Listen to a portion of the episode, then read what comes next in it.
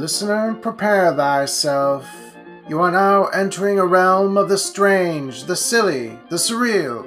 I now present to you the Dashfire Diaries.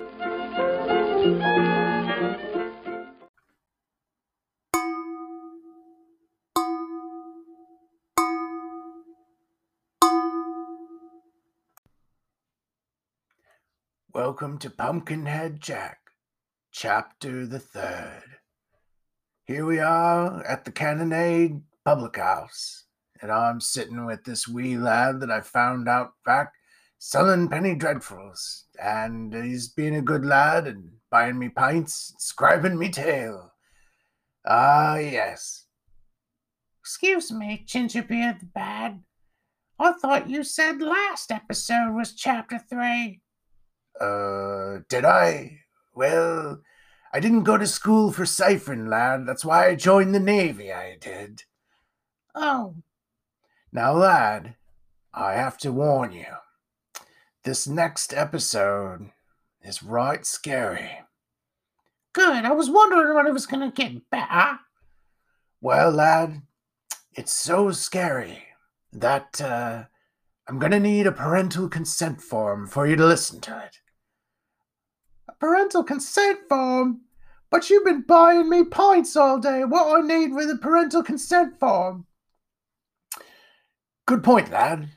Here, uh, why don't I just sign it myself and we'll call it good, as long as you keep buying me pints as well. Hmm. All right. Okay. Let's get to it. Chapter the third A Boy Called Jack. There once was a boy named Jack.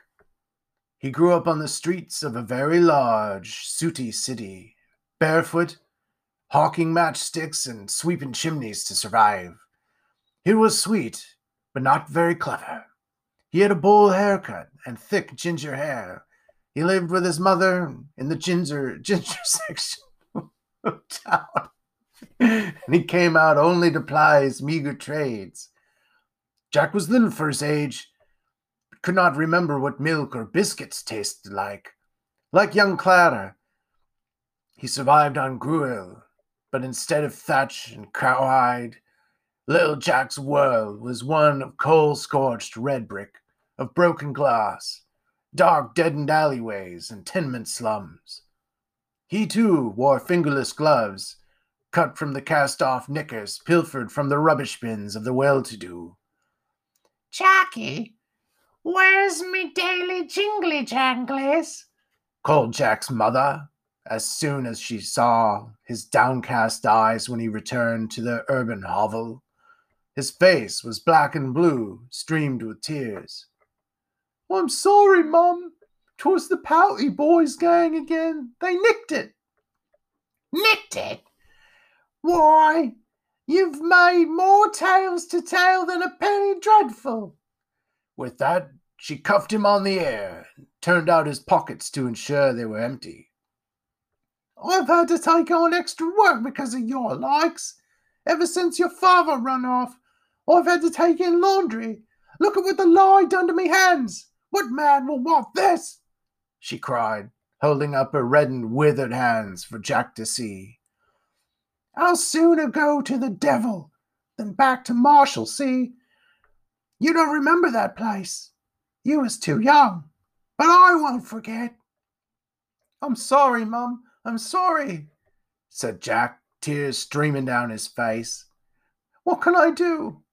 There's five blokes corner me every time. This is what, said his mum. With that, she flicked her hand from her billowing dress and produced a sharp blade, fashioned from an old bit of tin. In the blink of an eye, she swiped the blade across his face, leaving a long scratch. Ow! said Jack. Why'd you do me like that? For your own advancement, she said, smiling a gap toothed grin. You'll need to be quicker next time. She made to strike him again. When Jack flinched and raised his hands to protect his face, she spun the blade round and placed it in his hands, handle first, laughing dryly.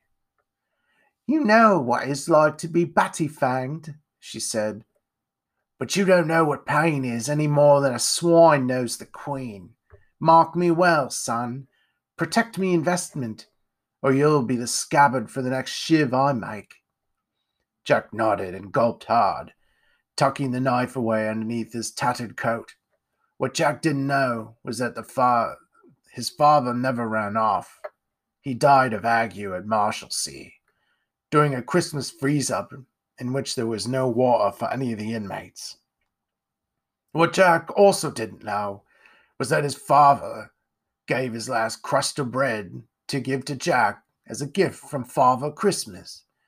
But his mother devoured it instead and prayed for the death of her son rather than the deliverance of her husband. Weeks passed since Jack's mother gave him his homemade tool of death. Jack felt the heft and weight of it each time he carried it, and silently resolved to toss it aside rather than use it, should his persecutors ever meet him again. Inevitably, they did come again, exercising even more brutality than before. The knife remained dormant and hidden from the Bounty Boys gang, just as Jack had wished. But again, his entire day's meager wages were gone, too. When Jack met his mother empty handed, she took the tin bucket he was using to clean laundry and threw it all over Jack's head. Little Jack felt the burning stinging of the lye as it washed over him. When he reached up to take it off, his mother held it down.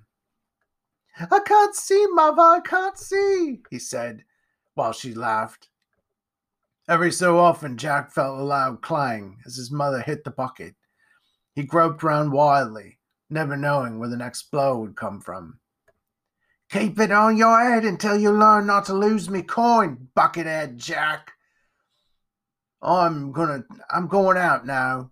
Take off that bucket at your peril, because you'll never know when I return. And if I see you've taken it off, I'll put your head in it without your scrawny bag of bones attached. Yes, Mum. Don't mind me, boy. Jack's mum left, and it seemed as though hours passed inside the cold, dark dump that passed for poor Jack's home. It was made even colder by the fact that Jack's head was wearing a bucket. The bucket radiated the cold and muffled the sounds of cheer and merriment that came from far below. Because it was rusty, it caused Jack's head to itch something fearful, and because it was upturned, it could not catch the tears that cascaded from his eyes. Jack heard a rap rap tapping on the bucket, which frightened him because he had heard no such footsteps approach the dismal covert in which he was lodged. Then, with horror, he saw one spindly leg, then another, then another, as a very large spider crept on the inside of the bucket. Jack let out a scream and threw the bucket off his head. At that moment, his mother entered the palace of decrepitude and began laughing. she wobbled to and fro, sodden with drink. Oh, look, she said, pointing to the spider scurrying away. I gives you a shiv and you was scared of a lowly spider. Mark me, boy. You ain't long for this world. Ha ha ha! The next day, Jack's mother gave him a wry smile. I've got a new rob for you. I, I mean, job. Being as I can't trust you with matchsticks no more, I needs ye to get into Ironwood Manor. Ironwood Manor? said Jack hesitantly. He could sense it when she was up to no good, which was all the time, really. But I wouldn't be allowed anywhere near there on account of my smell and my shabby coat. Besides, Mum, isn't the ironwoods minted? And that type don't purchase the wares of street urchins like myself. What? Who says you was going in in the front door? You was going in hugger mugger. How's that? She thrust a large brush on a stick at him. You're going to sweep that chimney.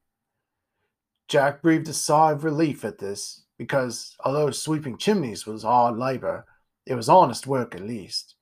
Jack's mother cleaned Jack and herself as best she could, pricking her finger with a needle and dabbing a bit of her blood on her and Jack's cheeks to give them a glow of health and vitality that was sorely lacking amongst the unfortunate and low people who ate nothing but old cabbage soup. She put on a dress that was only slightly moth eaten and tied a crooked, dirty blue bow tie round Jack's neck. It was much too large for him. She took his hand and they walked from their flat on the wagon wheel rutted, muddy, woebegone way to the smooth flagstones of Ironwood Lane. Jack knew that any family with a house and a street named after them were toffs indeed. As they walked out of their own neighborhood, they became more and more conspicuous, and the people who they crossed paths with were better dressed and took only sidelong glances at them. Mothers pulled their children tighter, and ladies walking arm in arm with gentlemen walked faster. Why do they look at us so, mother? said Jack, pie eyed with wonder.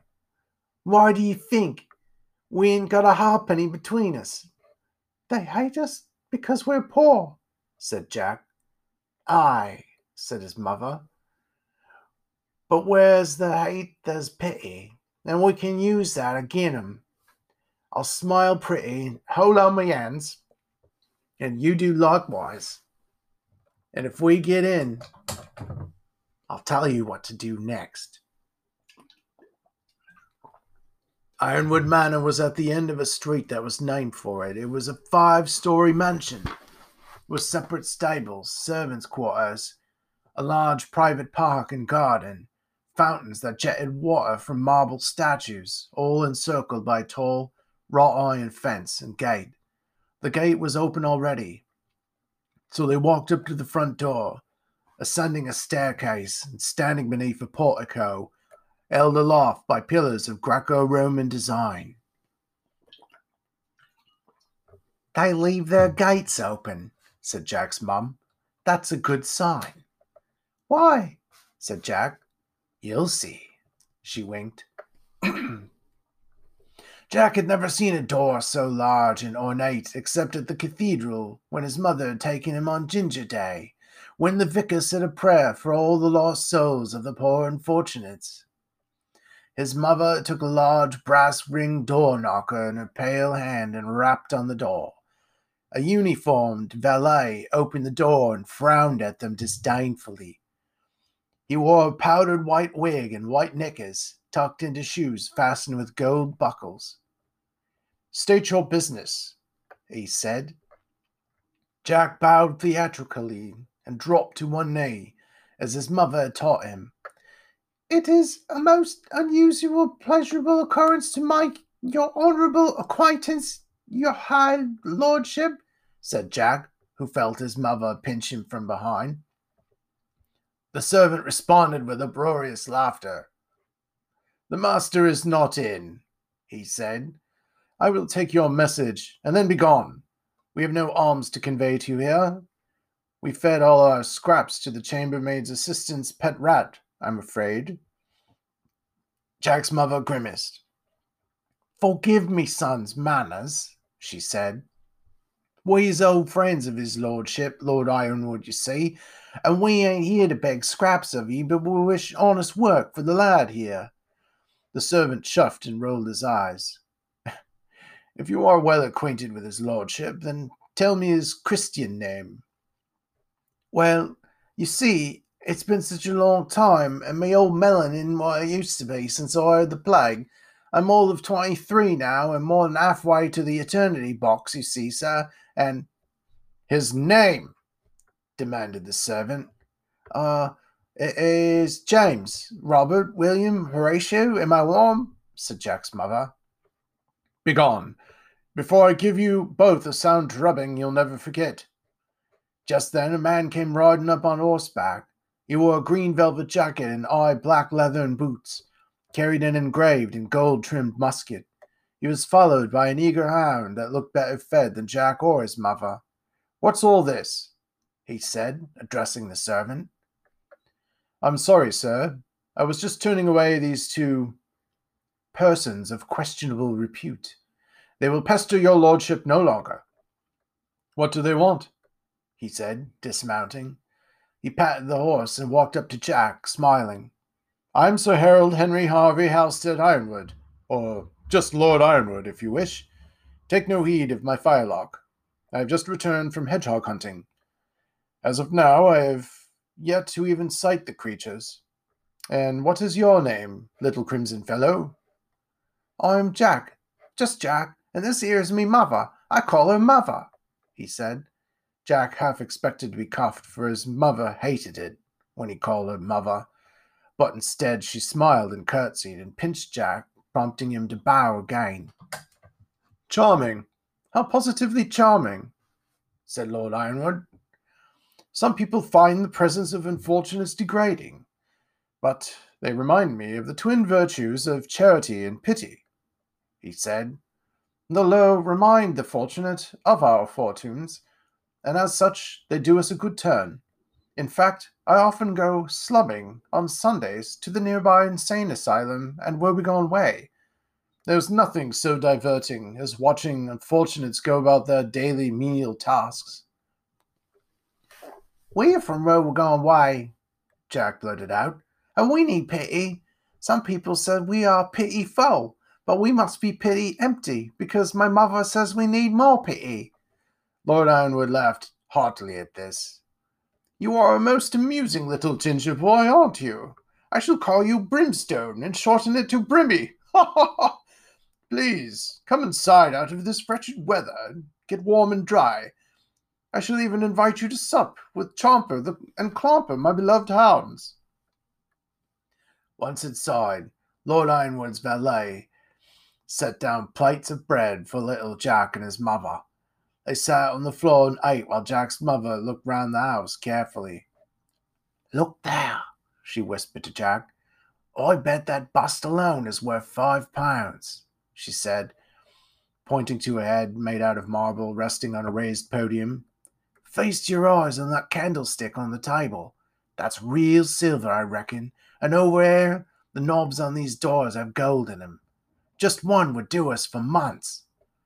I ain't never seen such fine things, said Jack. They're more'n fine, Buckethead. They're money.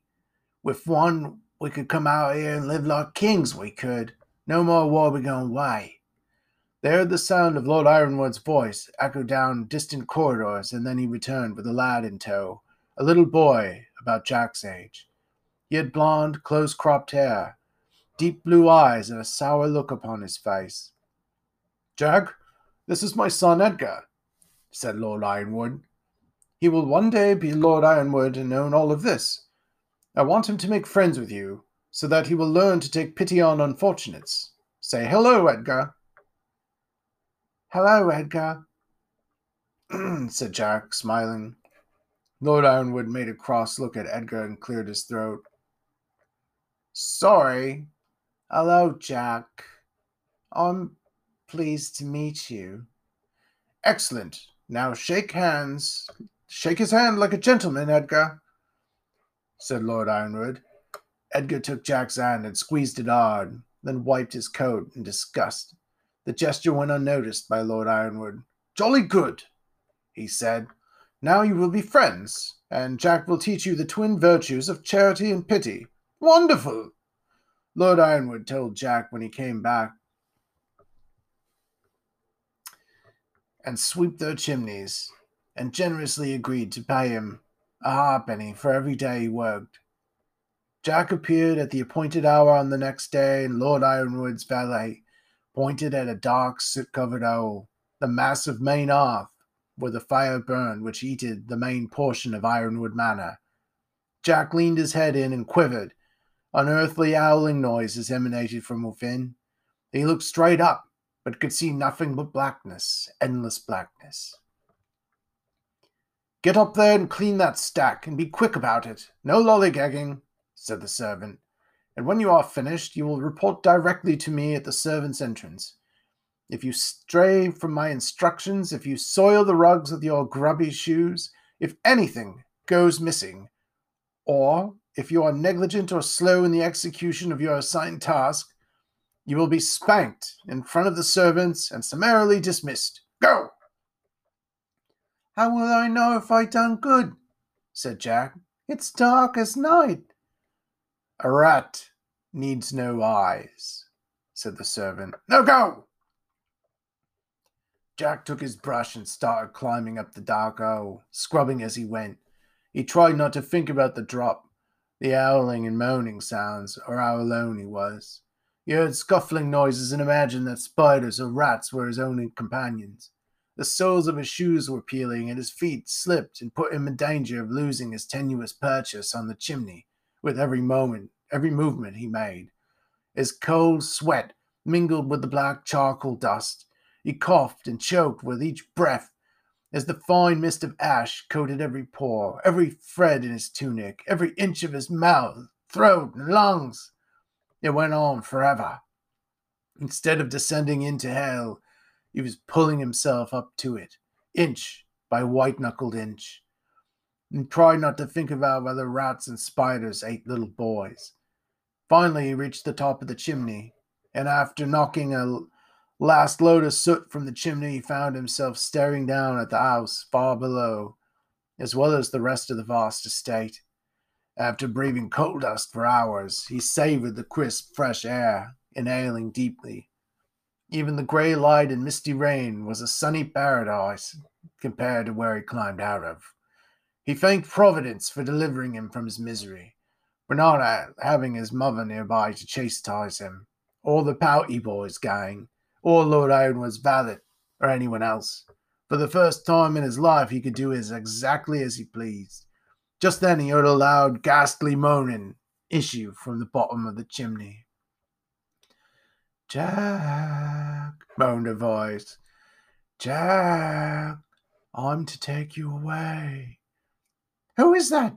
he cried. What do you want? Jack, I want your soul. Go away, he cried. Go away, go away. I ain't done nothing to you. I don't care, Jack. I'm waiting for you down here. The moaning continued as Jack made his way back down the chimney. The voice kept calling his name. Jack considered climbing down the roof, but the chimney was too high up to jump from. He knew he would surely die if he did. There was no way up. There was no way up, but down, down the same way he'd gone up. Who or what was down there waiting for him. A ghost? The devil himself? All he knew was that there was no escape. He slid to the bottom, wiped the soot from his eyes, and stepped into the dim light of the great room of Ironwood Manor. Look at you, said the voice of a little boy. You've been crying. You're a crybaby. It was Edgar Ironwood. I am not, said Jack. Ah, so I can see the lines through the soot on your face from your crybaby tears. Why were you crying, crybaby? There's something coming from me soul, said Jack. You don't have a soul, said Edgar. You're just trash. Your father doesn't think so, said Jack. Edgar cuffed Jack on the mouth, and Jack's tears began again. Don't speak of my father, ever, my father is a dunce. He's soft in the head. Our valet says you're here to steal from us. Liar, said Jack. I didn't do nothing, nothing. And now a ghost wants to take me away. His sobbing grew louder, and suddenly Jack fell on his side, shaking uncontrollably. What's this? said Edgar. The hatred went out of his eyes. Are you having a fit? Jack?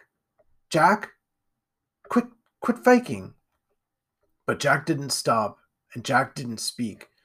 Edgar rolled up a Persian rug nearby and set it on under Jack's head. He ran out of the room. When Edgar returned, he had a bottle of medicine and a silver spoon. He poured some on the spoon, spilling it on the ground and Jack's face. Finally, he got some of the medicine in Jack's mouth. The shaking slowly subsided. Jack opened his eyes and looked at Edgar with horror. Are you all right? asked, Ed- asked Edgar. Jack nodded. I didn't mean for that to happen. Get up. You need to get up and go. You'll be dismissed, and they won't let you back if they see you like this. Like what? said Jack. Weak. Weak and pathetic, said Edgar. I know, said Jack. I didn't mean for you to have a fit, said Edgar. The doctor says this one is the nerve tonic, he said, gesturing to the medicine bottle.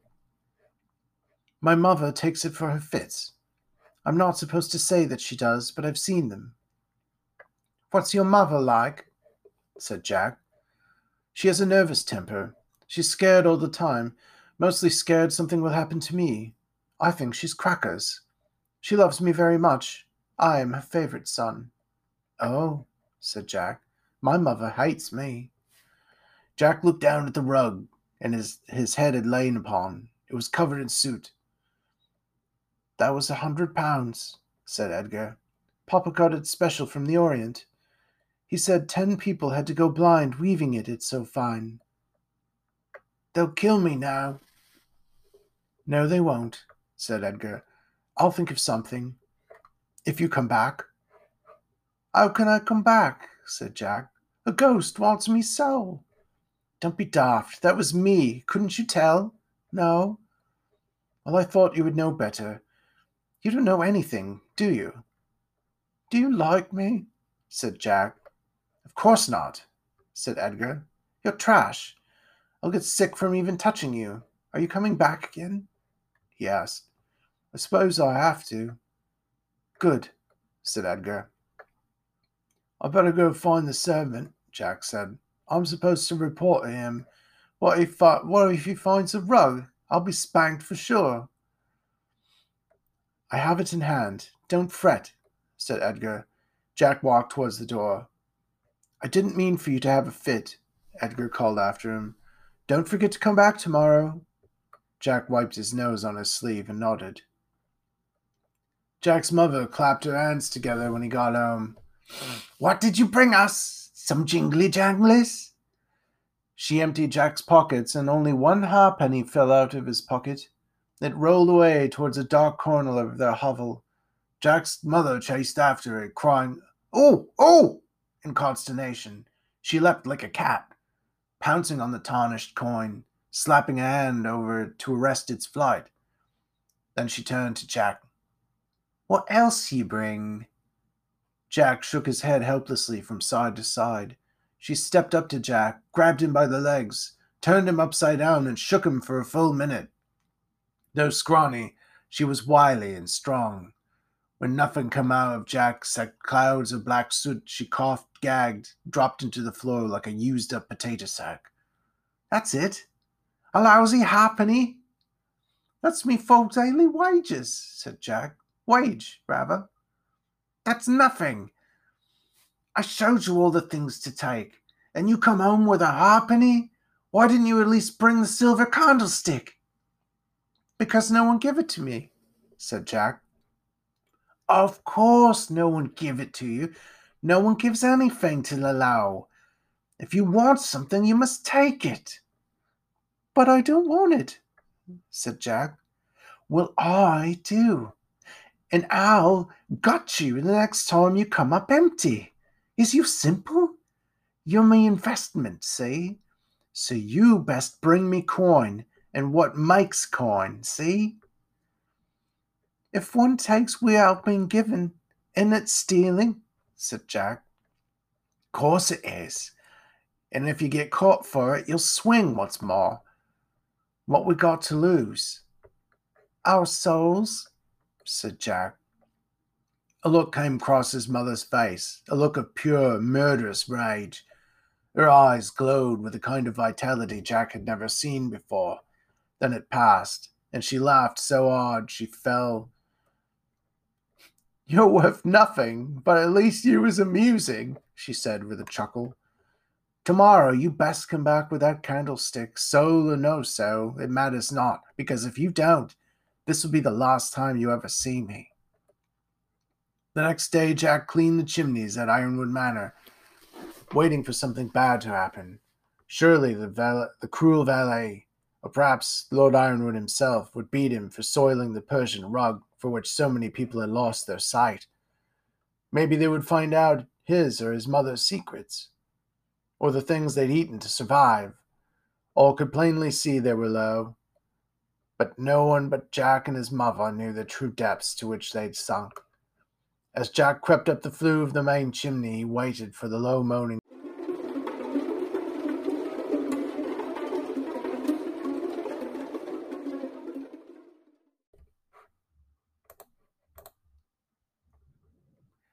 The spiders and the rats to get him at every turn. It didn't matter that Edgar said that he was the author of the noises, that he said he had played a trick. Jack knew spirits were real, and they did not like to be mocked. When Jack finished his work, as sooty as ever, he exited the fireplace in the great room. There had been no low moanings, no angry servants, just his tortured con- conscience. He knew that if he didn't bring home something, that is to say, steal something from his employer, his mother would hit him and far worse. Stealing was wrong, Jack knew that. But was it wrong to survive? Maybe he could take the silver candlestick. It would be easy.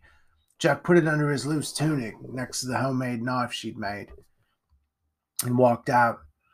He would show it to his mother and prove that he could be useful. Then he would take it back. That wasn't stealing. That wasn't even taking. It was just borrowing. Not a peep could be heard in the great room. Jack ran over the table on which the silver candlestick rested. He had to put a sooty handprint on the white lace trimmed tablecloth to hold himself up to reach it. He reached over a bowl of apples and oranges and paused for one second. Was it right, what he was doing? Would he get caught? Jack fought hard, but his heart pounded and his brain felt scrambled. He snatched the candlestick and looked behind him seeing his own sooty footprints impressed into the white rug leading from the hearth to the table. He couldn't possibly clean up the mess he'd made. There was no turning back now. He jumped off the table with the candlestick in his left hand and stuffed it under his tunic. Where are you going with that? Said Edgar. Jack whipped his head round. There stood Edgar of Ironwood, silent as a ghost, leaning against the door frame. Uh, I didn't see you there, said Jack, wide eyed. You are trash. They were right, said Edgar. That candlestick belonged to my grandsire, said Edgar. I'm sorry. Put it put put it back. No, I can't. My mother needs it more. That candlestick is the only thing that holds a good memory for my mother. It was her father's. You just say it was your grandsire's. Her father is my grandsire, you dunce. Now put it back. My mother will know it's missing. I have something else you can take.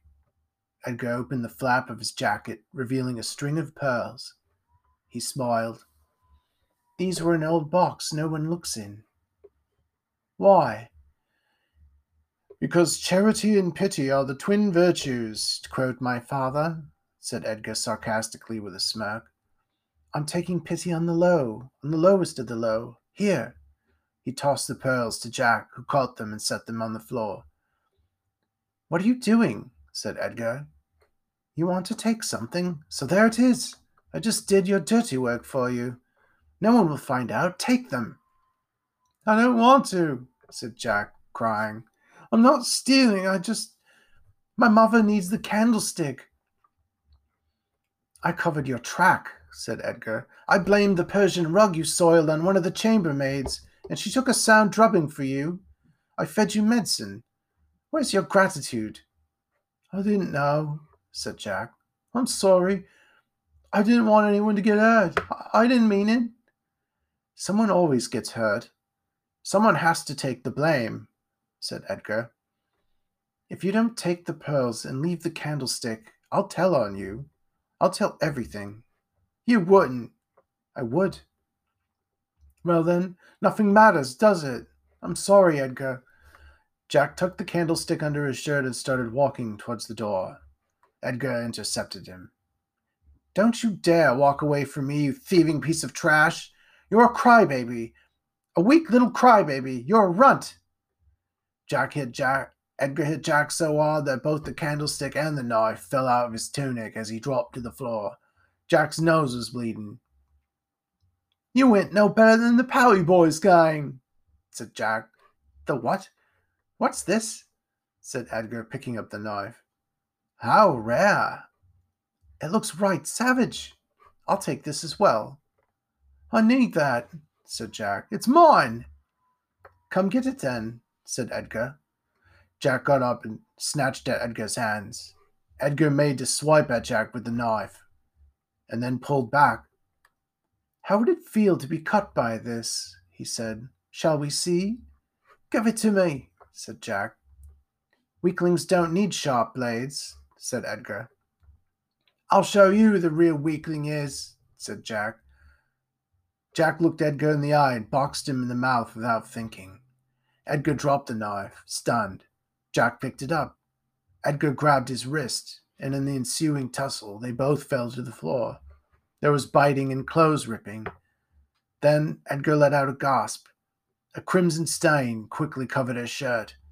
Jack was kneeling over him. Jack's shaking hand held the bloody knife. Edgar was moaning and breathing heavily. Oh no, said Jack. I'm sorry. You ruined my coat. My mother will have your head for this. I'm sorry. I just needed the knife back. She warned me, is what? She warned me that if I don't bring home the knife and the candlestick, I won't see her again. I need her. I got no one, see? It hurts, said Edgar, tears welling up in his eyes. It hurts real bad. What can I do? said Jack. Don't leave me like this. Jack took off his own soot stained, threadbare coat and laid it over the wound. Edgar closed his eyes. Don't go to sleep. Maybe this will soak up the blood. You can have it. I have to flee. Don't go, said Edgar softly. Don't go. I must, said Jack. I'm sorry, Edgar. I'm sorry I done you like this. I didn't try to. Please forgive me. You will be all right again. I swear you will. Jack was interrupted by a shrill scream that emanated from a corner of the room. It was a well dressed lady. Edgar! My Edgar! Help! Help! We've a cutthroat in the house! Jack picked up the knife and candlestick and fled past the lady, out into the street. He was covered in blood, breathing hard. As he darted down Ironwood Lane, he heard voices ordering him to stop, but he outpaced them all and made it back to Woebegone Way. As he entered the building, he heard several whistles below, blow outside, and someone yell, He's the one! Get him! He ran up the stairs as fast as he could, darted inside his flat, and slammed the door shut behind him. Well, look who's home, said Jack's mother. He's all bloody, too. My, my, what have you got yourself into? she said, smiling. She was standing next to several boys from the Powie Boys gang. What is they doing here? said Jack. They're my boys, too, said his mother. Pay up now, she said, and one of the boys put several coins in her hand. I don't understand. You know them? Pardon Jack, boys. He's a bit thick. That's why we calls him Buckethead Jack. Everyone in the room laughed. Everyone except Jack. You're my mother. You're supposed to protect me. I protect whoever delivers the goods, and you ain't never delivered, Jackie, me baby. I knowed exactly how much you got every day hawking matchsticks because these fine lads shook you down on my orders. I thought maybe they'd toughen you up a bit, and one day you could join 'em and do me proud. But no, you were just another mouth. You. you told them to? Aw, poor Buckethead Jack. His own mum turned him out. What a tragic tale, said one of the boys. Tell us how you've been passing time, son. I was I, w- I was sweeping at Ironwood Manor.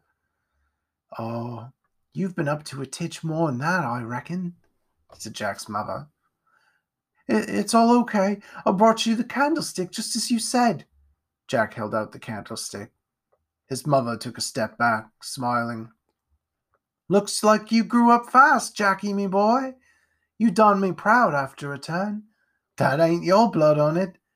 No, I'll not be touching anything with blood on it. Least the authorities come clamoring for more blood down below. Authorities? What you mean, Mum?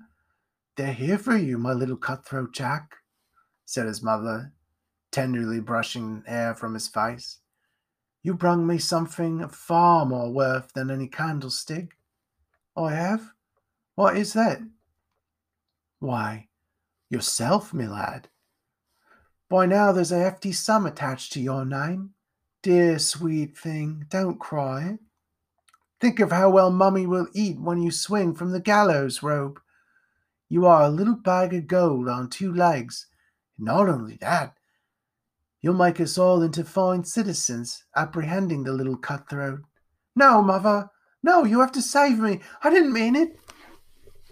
It's too late, Jack. I hear them coming up the stairs now. You are dead to me, soon to be dead to all. I hate you, mother. I hate all of you. You haven't heard the last of me. I will haunt you. I will find you. I swear I will. I will find you and slay you all. Jack took out the knife and ran towards his mother with a yell. She stepped to one side faster than a snake fleeing a grass fire. One of the pouty boys tossed the tin wash bucket over Jack's head. Jack heard their laughter as they formed circle around him, pushing him back and forth, hitting the bucket. Buckethead Jack! Buckethead Jack! They taunted. There was pounding at the door. A voice called, Open! Open in the name of the king! They pushed Jack closer and closer to the open window. He swung with fists this way and that, hitting nothing but air. He stood at the edge of the window frame. Everything grew louder and louder, building to a cacophonious fever pitch. His mother laughing, the pouty boy's taunts, the whistles blowing, the pounding on the door, the pounding of his heart, jeers and merriment from the street far below. Then there was a moment of peaceful stillness. Jack could see the ground far below. The only view, the bucket on his head allowed. For the first time in his muddled life, everything was clear. Where he was, what he was, what he had to do. He turned and faced the street. It ain't so bad, he whispered to himself. It won't hurt as much as the rope. Over his shoulder, he said to his mother, I will see you again real soon. When you see me, don't try to run. No, Jack, come here. You ain't you ain't no good to us in a pile below. You got to let us give you to the magistrate. Jack felt a rush of cold air lift up and enter his tunic. I'm flying, he thought. I'm free. There was a loud clang. Then all was silence.